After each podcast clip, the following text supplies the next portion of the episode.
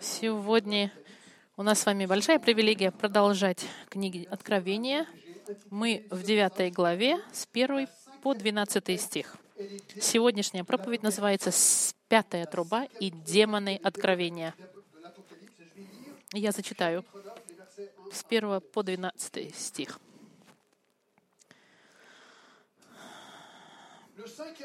Пятый ангел вострубил, и я увидел звезду, упавшую с неба на землю.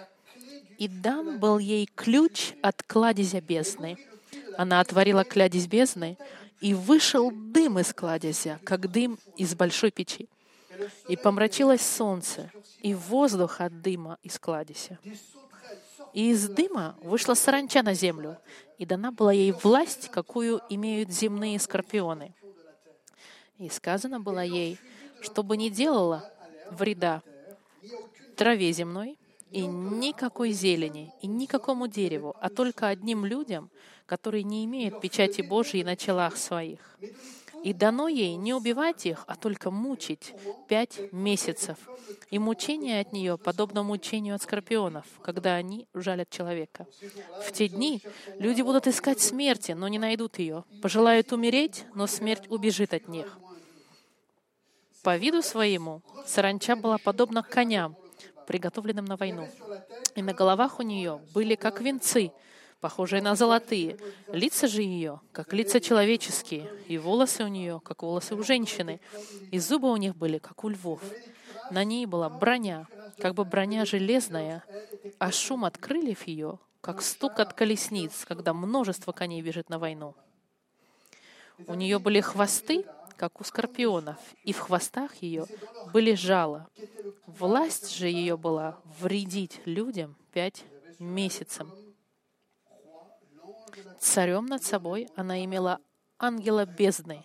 Имя ему по-еврейски Авадон, а по-гречески Аполеон. Одно горе прошло, вот идут за ним еще два горя. Так.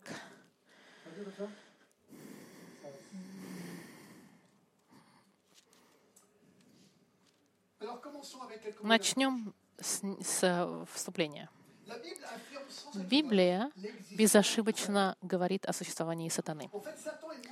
Сатана э, указан 200, больше 200 раз. Не только, не только говорит Библия о существовании сатаны, но и о его слугах. И в сегодняшнем тексте мы посмотрим, как Бог во время великой скорби будет использовать демонов, чтобы судить мир ужасом. Но кто же такой сатана? И кто такие демоны эти? Езекииль 28 и Исаия 14, они говорят, что до сотворения мира был один ангел среди ангелов, которого звали Люцифер. Тот, который не был удовлетворен своим положением на небе, восстал против Бога, и Бог его отправил судом на землю. Мы посмотрим, несмотря на то, что Иезекииль 28 и Исаия 14 говорят о Тирском и Вавилонском царе, он, они, конечно, говорят также о личности, которая за этими царями, а за личность, которая стоит за, их физи- за физическими царями. Текст описывает злую силу, которая правит этими царями. И сила эта сатанинская. Давайте на минуту заглянем в, э, Иван, э, в послание Иезекииля, 28 глава, в 14 стихе. Мы видим, э, откуда. О нем сказано, ты был помазанным херувимом, чтобы осенять. Это был херувим, это тип ангелов. И в 13 стихе говорится, что он был в Эдемском саду. Мы знаем, что он был в Адамском саду, когда он соблазнял Адама и Еву. И я поставил тебя на то, ты был на святой горе Божьей, ходил среди огнистых камней. Ты совершенен был в путях твоих со дня сотворения твоего. Видите, он был сотворен. Доколе не нашлось в тебе беззакония.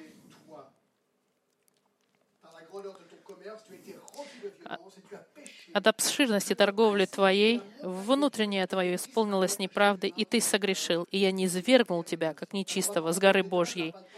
Изгнал тебя, Херувим, осеняющий, из среды камней. Мы не будем в детали ввергаться, но мы видим, что сатана — это был херувим-защитник, который грешил против согрешил против Бога и был отправлен на землю. Теперь посмотрим с вами в Исаии другой текст, который кажется, что описывает э, грех сатаны в 12 э, вот что произошло, смотрите. Как ты упал с неба, Деница. Деница имеется в виду звезда. Э, Деница — это слово в оригинальном тексте, это Люцифер, сын Зари. Разбился о землю, попиравший народы. А вот его гнев, грех. «Оговорил в сердце своем, взойду на небо, выше звезд Божьих, вознесу престол мой и сяду на горе в сонме богов, на краю севера, взойду на высоты облаченные, буду подобен Всемышнему. Но ты низвержен в ад, в глубины преисподней.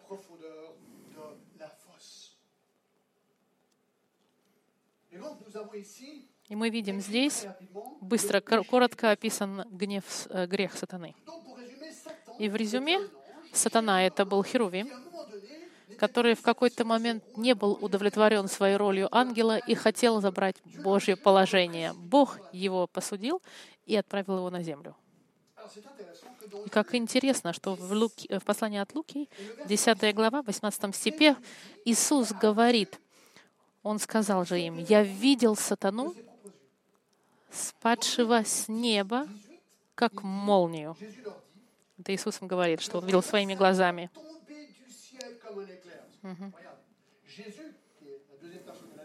Иисус, вторая личность э, в Троице, видел, как этот ангел Люцифер был осужден и изброшен. Нужно понять, что когда сатану изгнали с небес, он сделал нечто удивительное. Он взял с собой третью часть ангелов небесных, чтобы они следовали за ним в его восстании. Это мы можем увидеть в 12 главе Откровения, в третьей, третьем стихе. Мы это увидим позже, когда мы будем изучать Откровение, но э, просто короткое описание. И другое знамение явилось на небе. Вот большой красный дракон с семью головами и десятью рогами, и на головах его семь диадем. Хвост его увлек с неба третью часть звезд и поверг их на землю.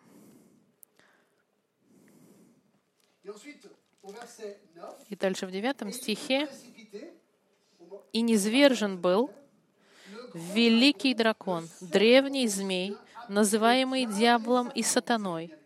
Это говорится о дьяволе сатане, обольщающий всю вселенную, низвержен на землю, и ангелы его низвержены с ним. Очень 12 стих нам говорит, что он обвинитель, который стоит перед э, Богом день и ночь. Смотрите, написано, «Итак, веселитесь на небесах, обитающие на них, но горе живущим на земле и на море, потому что к вам сошел дьявол с сильной ярости, зная, что немного ему остается времени». Мы видим здесь, что сатана восстал против Бога, забрал с собой третью часть падших ангелов, и эти ангелы стали то, что мы называем демонами. Или нечистые духи. Падшие ангелы. И мы видим, что демоны — это служители сатаны, многочисленные, и они, они имеют власть над землей временную эту. Дайте вам дам быструю пробежку по некоторым описаниям сатана. Самая главная деятельность сатаны началась в Бытие в третьей главе, когда он воплотился в, в змею, чтобы спровоцировать Адама и Еву на, на непослушание, и это окунуло людей в грех на вечный. Потом в шестой главе демоны сожительствовали с женщинами, которые э, дали рождение большим, помните, исполинам, и это спровоцировало суд над землей. Дальше сатана пытался уничтожить Иу, Иова в первой главе через страдания э, Иова.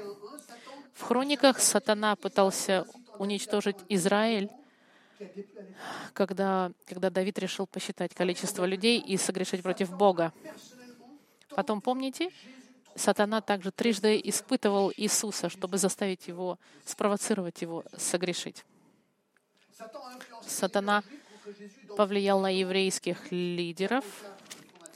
В 8 главе Иоанна, в 44 стихе, смотрите, как когда лидеры фарисеи против него восстали, что ему сказал Иисус? «Ваш отец — дьявол, и вы хотите исполнять похоти отца вашего. Он был человекоубийцей от начала и не устоял в истине, ибо нет в нем истины. Когда говорит он ложь, говорит свое, ибо он лжец и отец лжи». Демоны обхватывали большое количество людей в старозаветные времена, и Иисус их изгонял очень часто. Сатана даже повлиял на Петра. Помните? Когда в послании от Матфея, в 16 главе, 23 стих, э, Иисус, Иисус, обернувшись к Петру, сказал, «Отойди от меня, сатана, ты мне соблазн, потому что думаешь не о том, что Божье, а то, что человеческое». Петр дал себя быть под влиянием, и Иисус не только не увидел Петра, он видел за Петром, кто стоял, сатана. В, в Луке сказано, что сатана вошел в Иуду, чтобы он предал Иисуса. Он повлиял на Ананиаса и Зафиру, когда они обманули в церкви, когда принесли десятину, и это привело к их смерти. Петр сказал, зачем вы обманули? Сатана на вас повлиял. Павел был атакован сатаной во втором послании к Коринфянам, 12 глава, 7 стих, Павел говорит, «И чтобы я не превозносился чрезвычайностью откровений, дано мне жало в плоть, ангел сатаны, удручать меня, чтобы я не превозносился». Это Павел пишет о себе. Мы знаем также, у, сатана, у сатаны есть э, сила а, ослеплять людей, и он даже может, помните, в соответствии с притчей о семенах, забрать эти семена из сердец посеянные в человеке. Очень кратце, это так пролет над сатаной и его ангелами. Угу. И мы видим о власти, которую он имеет над землей. И это нас возвращает наш текст, 9 глава Откровения. И мы увидим деятельность сатаны, которая будет еще хуже в конце времен, во время великой скорби.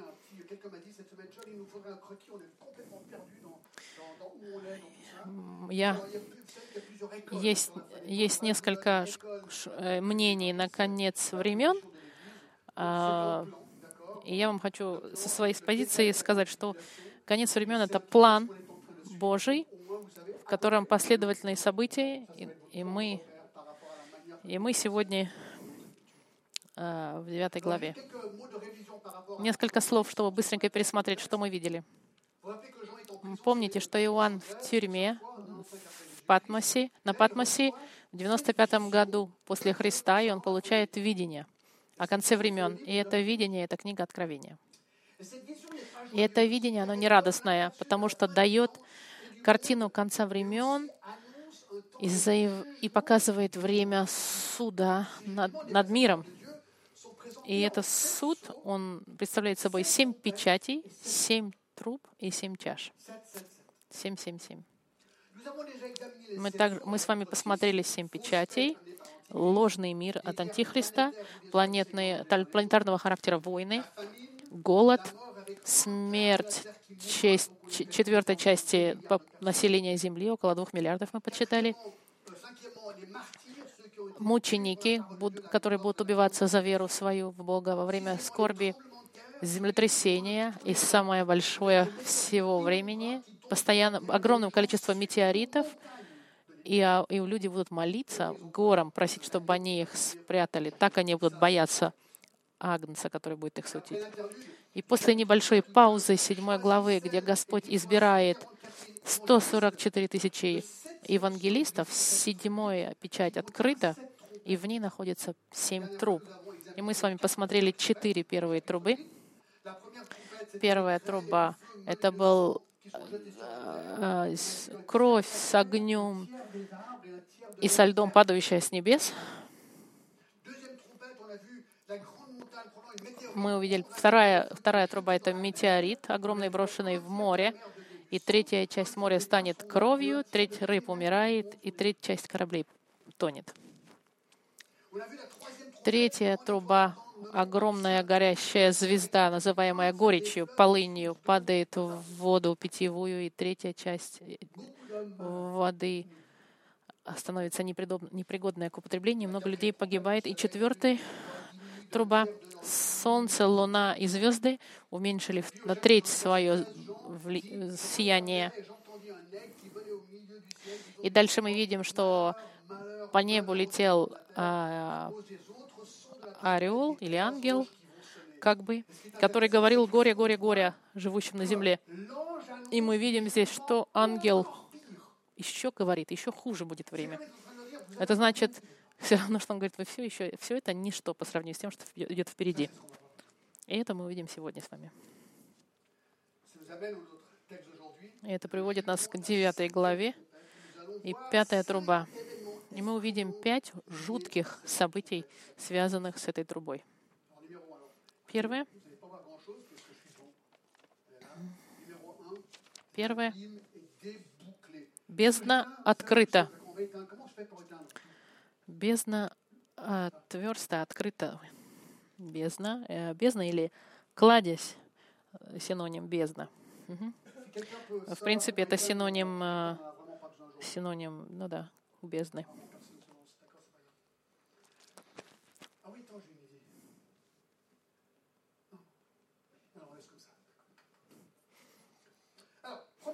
Первое событие ужасное. Так, бездна открыты. Первый и второй стих. Пятый ангел вострубил, и я увидел звезду, упавшую с неба на землю, и дан был ей ключ от кладезя бездны. Она отворила кладезь бездны, и вышел дым из кладезя, как дым из большой печи, и помрачилось солнце и воздух от дыма из кладезя. Следующий суд, заявленный пятым ангелом. Иоанн видит, видит нечто похожее на звезду, как звезду, и ключ, который ей дан, чтобы она могла открыть эту бездну. Две важные вещи. Что же это за звезда упавшая? Первое, на что нам стоит обратить внимание, что это необыкновенная звезда. Как мы это знаем? Потому что мы видели с вами звезды и метеориты падали в тексте в шестой главе, в восьмой главе и в десятой. Они, эти объекты были четко понятно, что это были метеориты. Здесь эта звезда, она олицетворяет собой личность, потому что ей дается ключ. Ключи не передаются метеоритам. И мы увидим, что во втором стихе, что он откроет бездну. Это значит, эта звезда — это личность. Обратите внимание, что если у нее есть возможность открыть что-то, это значит личность. В Иове 38 главе написано, что ангелы называются утренними звездами. И в 11 стихе э, царем над собой она имела ангела бездны. Имя ему по-еврейски Авадон. Мы видим, что это ангел. Это значит уничтожитель. Это, кажется, говорится о сатане. Особенно, когда Иисус о нем сказал в, Лу... в послании от Луки, когда он сказал, «Я видел сатану, спадшего с неба, как молнию». Чтобы понять следующее, нужно поговорить немножко об ангелах Библии. Послушайте, это очень интересно. Ангелы всегда интересуются. Библия нам говорит, что есть два типа ангелов. Первое — это хорошие ангелы, ангелы-защитники, ангелы, которые слушаются Господа. Если мы посмотрим в Псалме 102, сказано, «Благословите Господа все ангелы Его, крепкие силой, исполняющие Слово Его, повинуясь глазу Слова Его». Мы видим, есть мириады ангелов, и ангелы слушаются Бога и Ему служат. Не только они знают Бога и Ему и служат нам, христианам, в послании к евреям, первой главе, Не все ли они служитель, служить, служебные духи, посланные на служение для тех, которые имеют наследовать спасение? Это значит, что у нас есть ангелы, которые нам служат. Может быть, вы не видите ангелов. Я на своем женился. Я шучу. Это шутка.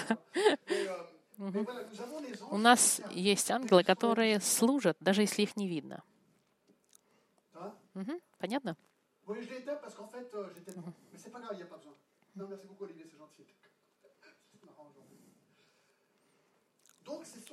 Это ангелы хорошие, которые служат Богу. Но есть второй тип ангелов в Библии.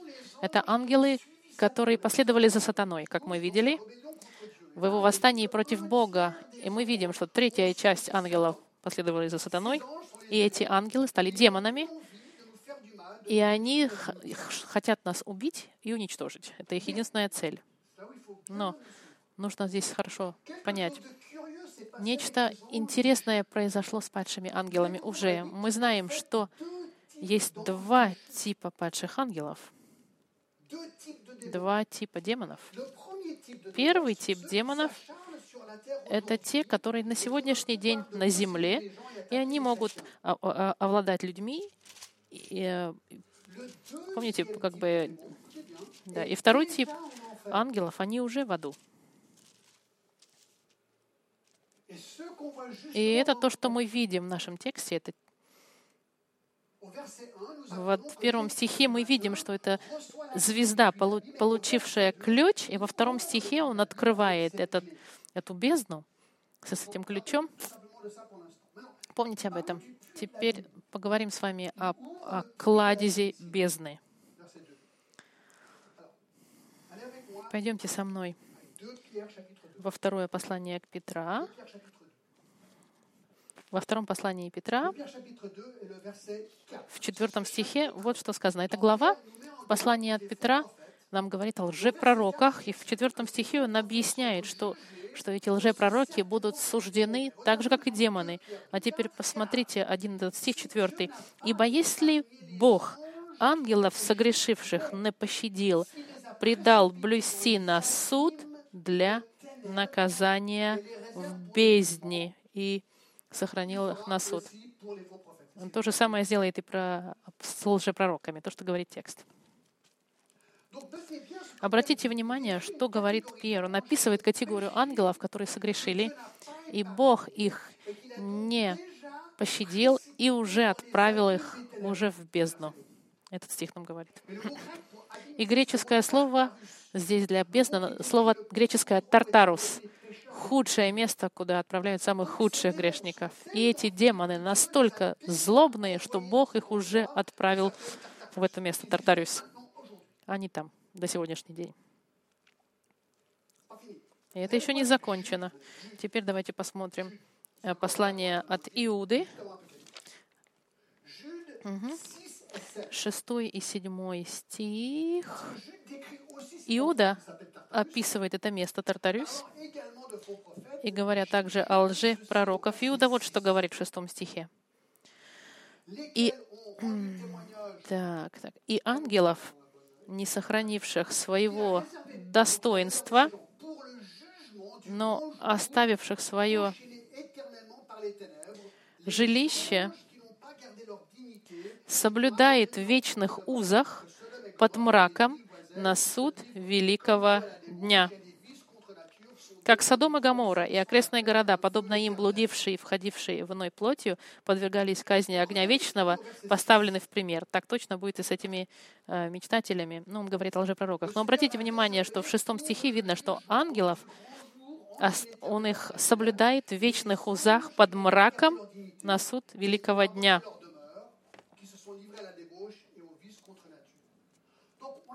Мы видим здесь чуть больше на этих демонов. Это те же самые ангелы, о которых описывает Петр, которые уже в аду и уже наказаемые.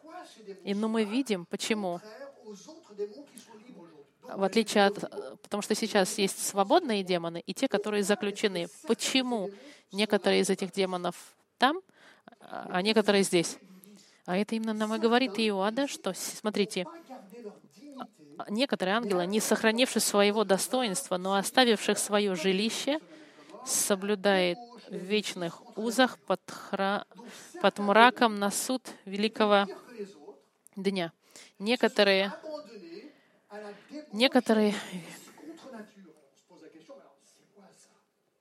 описание здесь написано, что блудившие, ходившие в иной плотью, подвергались, да, ходившие э, в иной плоти. Много комментаторов думают, что это говорится о шестой главе Бытия. Как, как, если вы помните, в шестой главе вам сейчас станет все понятно. В четвертом стихе в то время были на земле исполины, особенно же с того времени, как сыны Божьи стали входить к дочерям человеческим. Сыны Божьи, ангелы имеется в виду здесь, стали входить к дочерям человеческим, и они стали рождать им. Это сильные, издревле славные люди.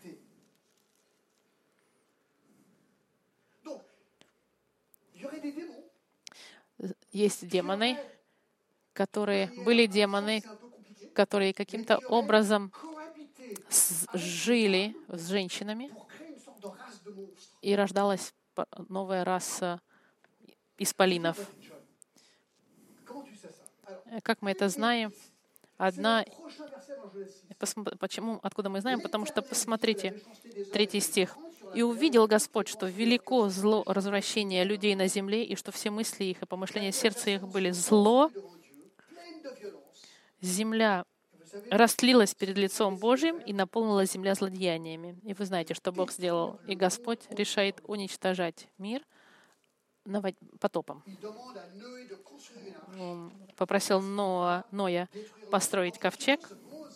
И вопросом, которым мы задаемся, грех, который заслужил уничтожение мира потопом, должен был быть таким ужасным, что Господь принял такое решение. Оно должно было особенно ужасным, чтобы спровоцировать смерть всех людей на земле. И грех под вопросом, так называемый, это как раз-таки то, что Иуда говорит, что эти ангелы уподобились э, блуду. И как раз в послании от Петра Петр э, говорит в контексте о Ное и Ноевом ковчеге, и о грехе. И это место, Тартариус, ужасное место. В послании от Луки, помните, когда был человек, который был охвачен духом, Иисус говорит с демоном, Иисус говорит этому человеку, как, как имя твое? Он говорит, легион, потому что в нем очень много демонов. И в 31 стихе он, и в 31 стихе они умоляли Иисуса не отправлять их. Они, они знали Иисуса, и они умоляли Его, чтобы только Он их не отправлял. Они просили Иисуса, чтобы не повелел им идти в бездну. Сложно это понять, но Иисус, Он их не отправил в бездну, Он отправил их в свиней. Это место, что даже демоны боятся это место.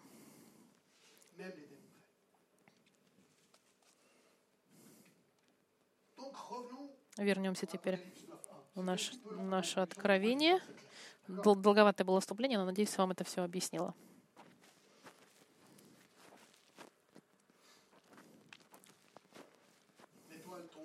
Падает звезда с небес, открывает ключ бездны, и она открывает кладезь бездны. И бездна это, что это? Это место, это греческое тартариус переводимое, ужасное, которого боятся даже демоны. И демоны, которые будут освобождены во время пятой трубы, это демоны, которые там находятся, но это не те, которые согрешили в шестой главе, потому что там сказано, что они там заключены навечно. Я думаю, что и другие демоны пошли в это место, и именно их освободила эта пятая труба.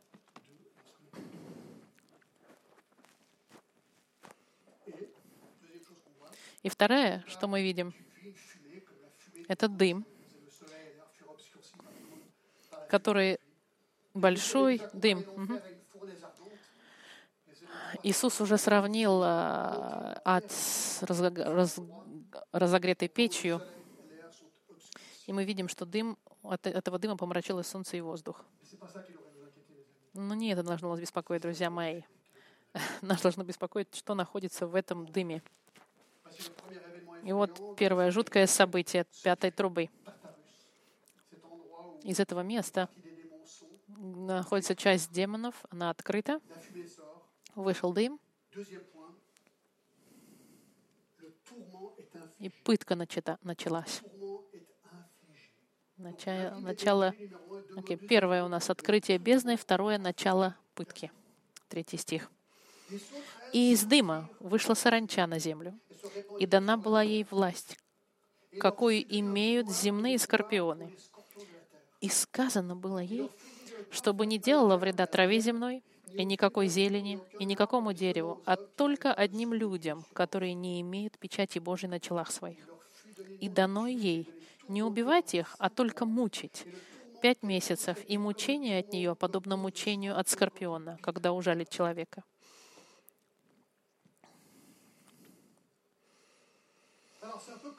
Это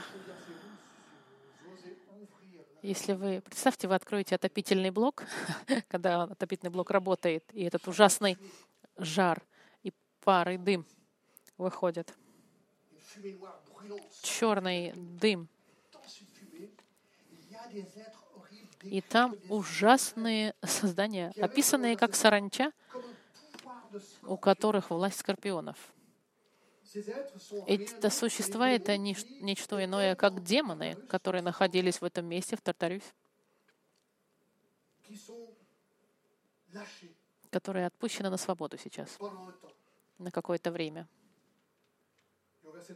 И в третьем стихе мы видим, что они отпущены на пять месяцев, чтобы распространиться на земле и мучить людей.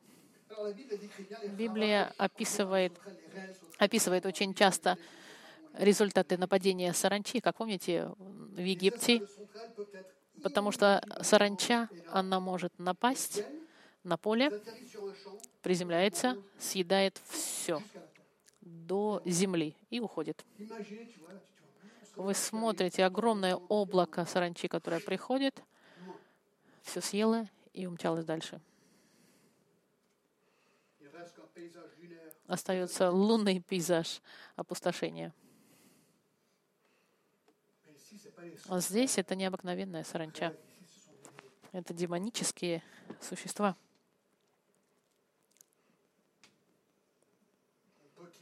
Можно себе только представить количество этих существ, которые выйдут из этого кладезя бездны. По- Почему это не настоящая саранча? Потому что у саранчи не бывает хвостов, как у скорпионов. В 10 стихе мы видим, что у них были... Да, мы знаем, что такой саранчи не существует с хвостами, как у скорпиона. Но обратите внимание на маленькую деталь, что это саранча, и дано ей не убивать их, а только мучить. Обратите внимание, что демоны, так же как и сатана, они не независимые. Они не могут действовать по своей воле. Они управляемы Богом. И это интересно знать. Бог имеет последний авторитет над ними. Он их сотворил, и у них ограниченная власть. Единственная полная власть у Бога. Ничего не происходит вне Его власти. И это называется Божье все- все- всемогущество, величие. Есть вещи интересные. Например, в плаче Еремии, в 3 главе, в 37 стихе, вот что сказано. Это стих о, о власти Бога. Кто может сказать, и то бывает, чему Господь не повелел быть, не от уст ли Всевышнего происходит бедствие и благополучие? Даже когда сложности и плохие вещи происходят, мы знаем, что Господь своей работает, ничего не происходит вне его разрешения. Очень часто поэтому христиане во время сложностей прославляют Бога и радуются. Очень часто христиане воспринимают э, испытания с радостью. И на, о таких о нас, христианах, можно подумать, что задаются люди вопросом, в порядке ли все с нами? Если тебе сложно, как ты можешь прославлять Бога? Но мы знаем, что Господь мог бы остановить эти, эти испытания, но Он не остановил их, потому что Он позволяет испытаниям происходить в жизни в нашей, потому что мы знаем, что это идет на наше благо. Именно поэтому так хорошо приходить на, прослав... на, на службу. Потому что если у вас настроение плохое, если у вас сложная ситуация, когда вы приходите в церковь, сложно оставаться в плохом настроении, если вы поете прославление. И если вы в депрессии, вы никогда из церкви не уходите в депрессии. Хорошо приходить, встречаться вместе, прославлять Бога и укрепляться.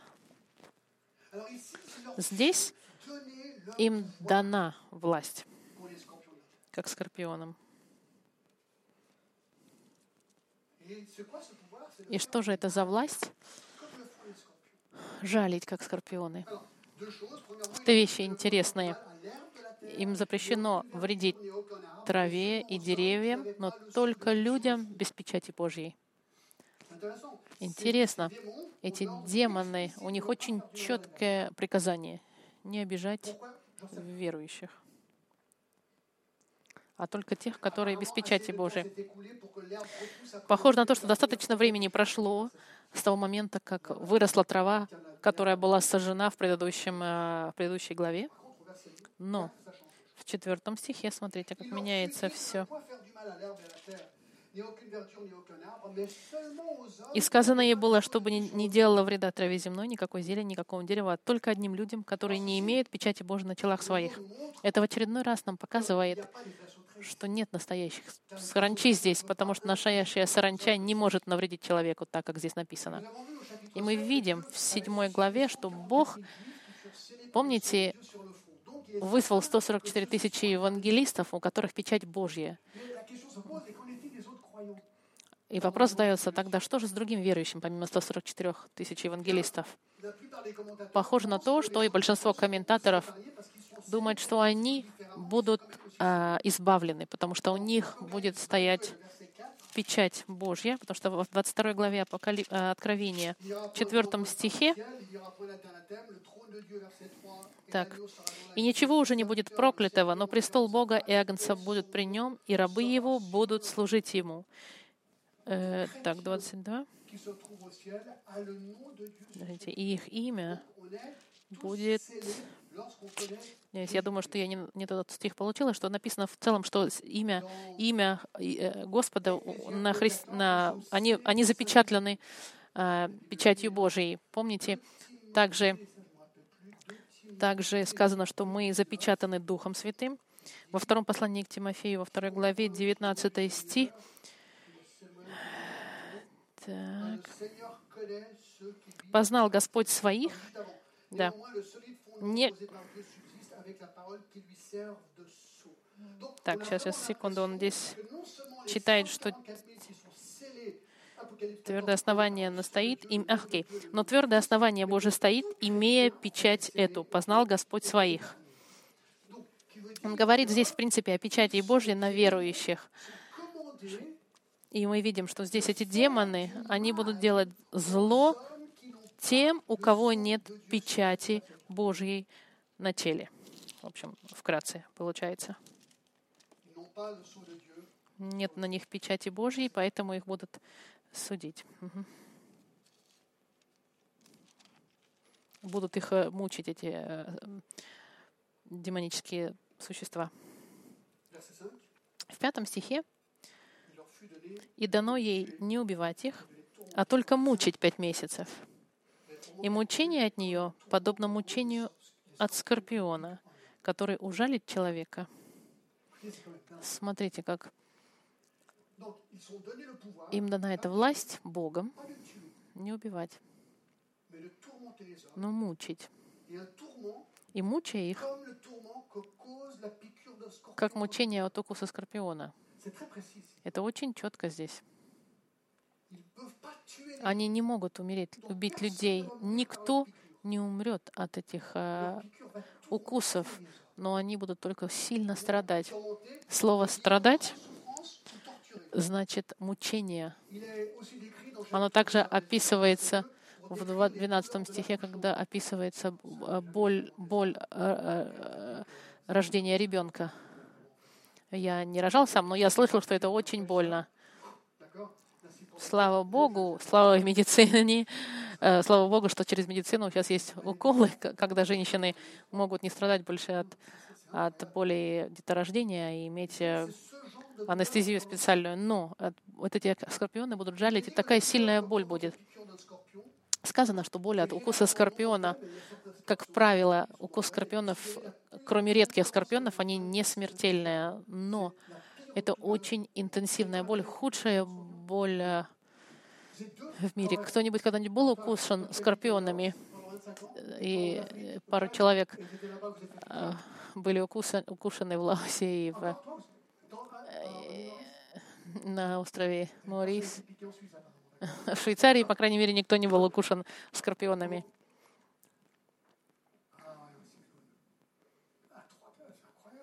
В конгрегации Ивана Стеклова было три человека укушены скорпионами. Больно? Да, очень больно.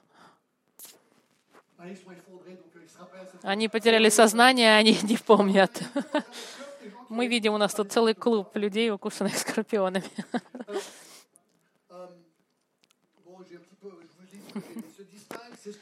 Эти скорпионы, их боль, они отличаются этим укус, да, он описывает э, э, анатомию скорпионов. Это самое... Есть история о мальчике, которого укусили, были укушены скорпионом, и он очень сильно страдал. Ну, в общем, описывает о том, как сильно и больно скорпионы жалят людей. Можно себе представить. Помните, когда пчела вас укусит, достаточно больно, а теперь, когда вас укусит скорпион, и пять месяцев вас кусают, и вы страдаете. Я не, пред... не придумываю, я вам говорю то, что Библия говорит. Пять месяцев, и люди будут мучимы. Смотрите, и это приводит нас к третьему событию, жуткому событию.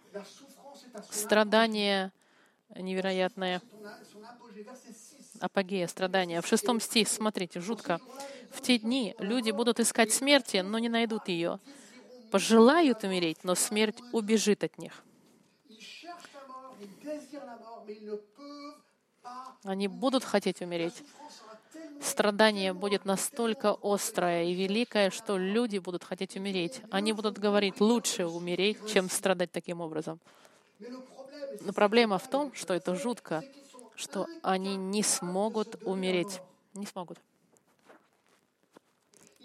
Они попытаются убить себя, но не смогут умереть. Один комментатор сказал, он интересное мнение сказал. Те, кто захотят утонуть, не смогут утонуть. Те, кто захотят убить себя из пистолета, выстрелят, но пуля их не убьет. Те, которые захотят спрыгнуть с моста, они не, раз... не умрут. Те, которые будут пытаться отравиться, поймут, что на них яд не будет действовать. Даже нож не сможет забрать жизнь человека в этот день. Я, можно даже посмеяться над, над этим. Здорово. Я смогу спрыгнуть с моста и не умереть. Это дает это впечатление, что можно посмеяться. Но, друзья мои, я об этом тоже думал. Проблема в том, что они хотят погибнуть. Почему?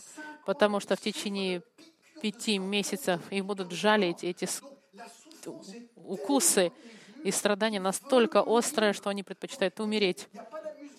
Тут нет никакой забавы. Ужасно. Они пытаются умереть, но не могут умереть.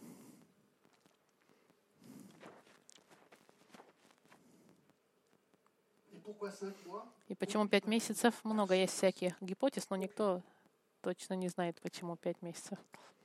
Worsby a dit que la durée de vie d'une О, sauterelle de 5 mois, de mille Некто сказал, что жизнь, жизнь саранчи, она пять месяцев, но это не настоящая саранча, поэтому но с пять месяцев это очень долго для такой страдания.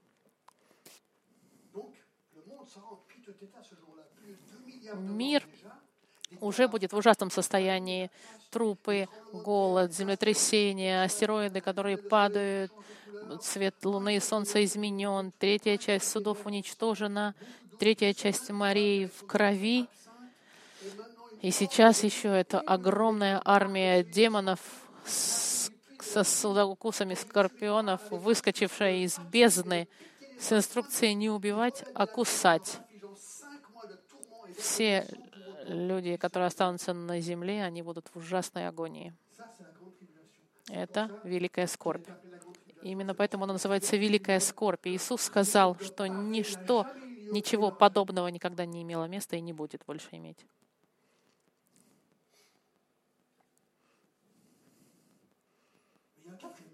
Есть четвертое событие, ужасное. Это описание этих демонов. Это описанные демоны. Мы видели открытие бездны, начало пытки, страдания в своем апогее, и демоны описаны в седьмом стихе. По виду своему саранча была подобна коням, приготовленным на войну. Он описывает то, что видит Иоанн. Лошади, приготовленные на сражению. Мы пытаемся представить, почему. Я представляю себе фильм, когда вы видите тысячи коней, готовых к сражению, и они фокусируются на их готовых мордах, которые, которые возбужденные. Представьте себе вот таких вот лошадей, которые готовы мчаться и все снести на своем пути. Это демоны, которые как лошади готовые к сражению. Au verset 7, ils avaient sur На головах у них как, как бы венцы, похожие на золотые. Венцы победы. Они, значит, совершат то, что им дано. Они будут мучить и преуспеют в этом жутком деле, которое им дано. Поэтому у них будут короны победителей, что они сделали то, что им дано. Verset 7 encore, ils ont le visage. Лица же у нее, как лица человеческие. Имеется это в виду, что это умные творения. Verset 8, elles avaient les И волосы у нее, как волосы у женщин. В соответствии с МакАртуром, это значит о их власти, как, как, как у русалок в греческой мифологии. Verset 8, ils ont les dents. И зубы у нее были, как у львов. Петр нам говорит в первом послании, что он дьявол, он как рыкающий лев, ищущий нас разодрать. Вы когда-нибудь видели льва, который рычит, и вы видите все его клыки? И эти клыки, они для того, чтобы раздирать мясо. И сатана, представленный как, как рыкающий лев, который хочет разодрать людей. Но интересно, что он не может их убить, а, людей. Неизвестно, будут ли они использовать свои зубы. Мы знаем, что они будут использовать свои хвосты. На ней была броня, как бы броня железная. Эта броня Описывает ли она их а, неп- непроницаемость, что ничего невозможно против них сделать? Là, au verset 9, on entend В девятом стихе мы видим, слышим, а шум от крыльев ее, как стук от колесниц, когда множество коней бежит на войну.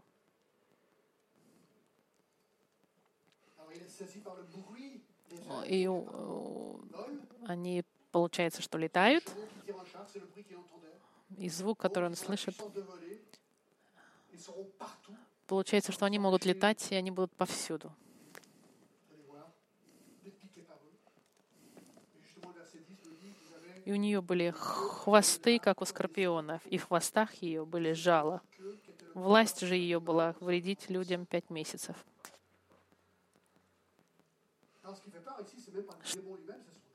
Не шум здесь пугает, а именно вот этот хвост, как у скорпиона, с жалом. Я могу себе представить, представьте себе, вы видите этого демона перед собой, физического, с, этой, с этим жалом. Это не маленький скорпиончик, это огромный демон. И можно только сказать, вау. Пять месяцев неописуемой агонии. Я не знаю, как вы на это все реагируете. Я, честно говоря, я, э, я думал, как если бы я читал сценарий голливудского фильма. Невероятно. И я сказал себе, Джон, это не голливудский фильм. Это в Библии. Ф- л- Бестселлер всех времен. Откровение, 9 глава. Это не фильм. Все, что мы с вами читаем, видим, изучаем, c'est le chapitre 9 d'Apocalypse. Et vous n'oublierez jamais le chapitre 9 d'Apocalypse. C'est pas fini. но это не заканчивается. Есть и дальше жуткое событие. Мы видели открыто бездна, пытка начата, страдания в апогее, демоны а, описаны их их шеф. Царем над собой она имела ангела бездны. Имя ему по-еврейски Авадон и по-гречески Аполеон. В начале главы задается вопрос об а кто же эта звезда, которой дан, дан ключ, ключ от бездны. И здесь мы четко видим, что эта звезда — это демон. У этих демонов есть царь, и этот царь — это ангел бездны. Имя ему Авадон или Аполеон, что значит уничтожитель, разрушитель. И мы видим, что он царствует. Они управляемые этим ангелом. Большинство думает, что это сатана, другие думают, что это какой-то другой демон под сатаной, который их а, шеф. И кем бы он ни был, мы знаем, что у сатаны невероятная власть над ангелами, потому что они за ним последовали. Кто этот лидер, сатана или это подчиненный сатаны, это не важно, потому что результат здесь будет просто поразительный, жуткий, разрушающий. И 12 стих нам говорит, одно горе прошло. Вот идут за ним еще два горя. Ужас.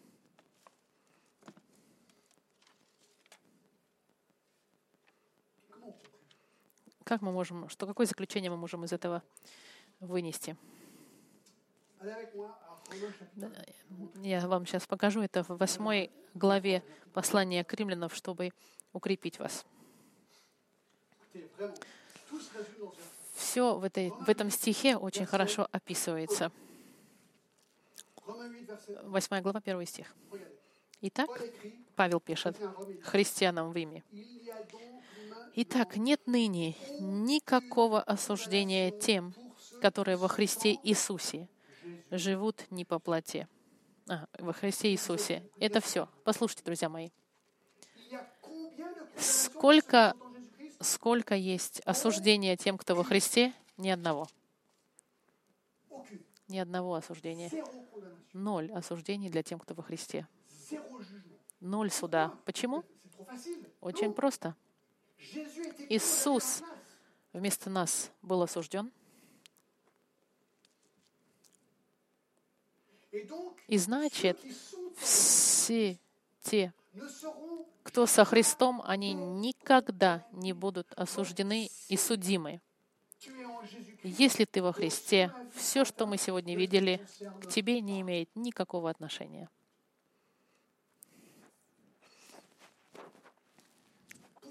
Почему? Потому что мы прощены Господом Христом.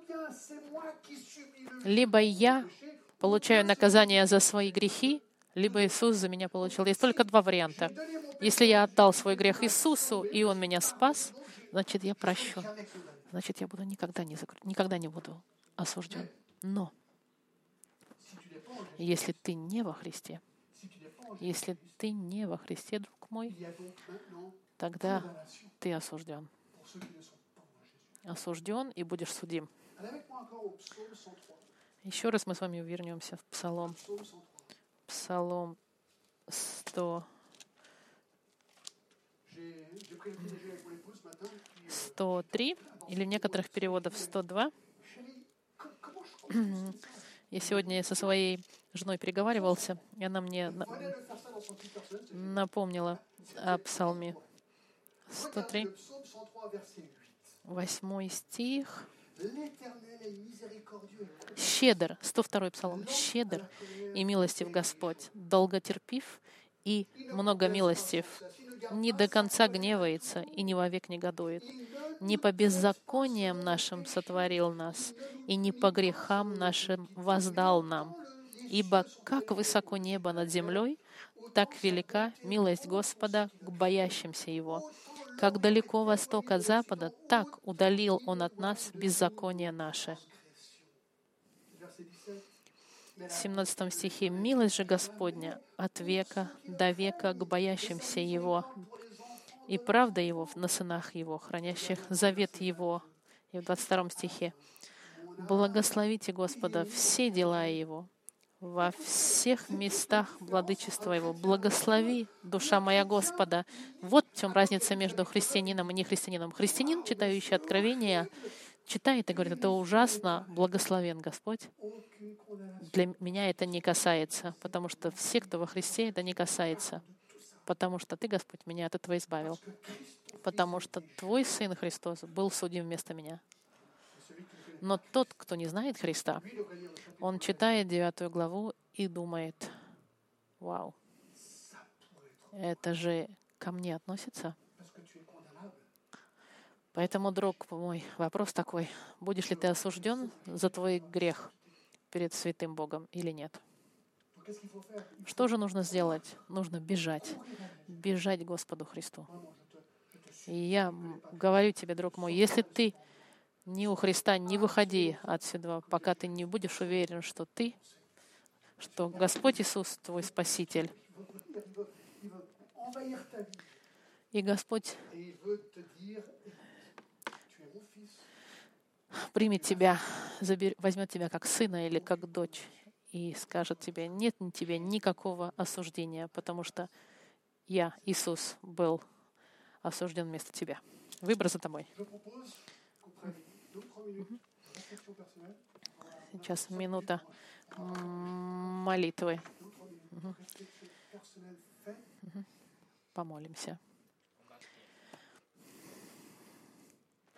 Господь, спасибо, что нет осуждения для всех тех, кто в Господе Христе. Спасибо, Господь, что Ты открыл нам глаза, и мы смогли увидеть правду Евангелия, увидеть грязь и греховность нашего сердца, и тяжесть нашего греха, и факт, что мы худшие грешники, нарушившие Твой закон и Твои заповеди, оскорбившие Твою святость.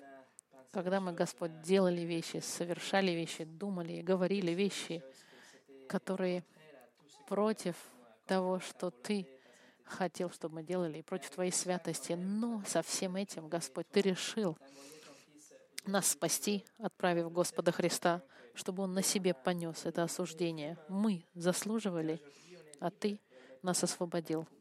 И мы теперь невиновны, потому что Иисус был вместо нас осужден. Спасибо, что весь этот ужас, который мы видим в книге Откровения, как Иван Стеклов сказал, к нам не относится, потому что наше осуждение было уже на Христе. Но это все равно показывает гнев, который у тебя к миру, и твое желание святости, святое а, наказать все то, что ужасно и злое, и против Твоей святости. И мы благодарим Тебя, Господь, за наше спасение и за Господа нашего Христа. И я молю Тебя, Господь, чтобы, если кто-то Тебя не знает среди нас, чтобы он, она пришли ко Христу Иса- Иисуса в раскаянии и с верой, и чтобы Его имя Христа было написано на них, и чтобы они были а, чтобы они избежали этого суда. Спасибо, Господь, за обещание вечной жизни в Твоем Слове, которое никогда не меняется. Именем Христа благодарю Тебя, Господь. Аминь.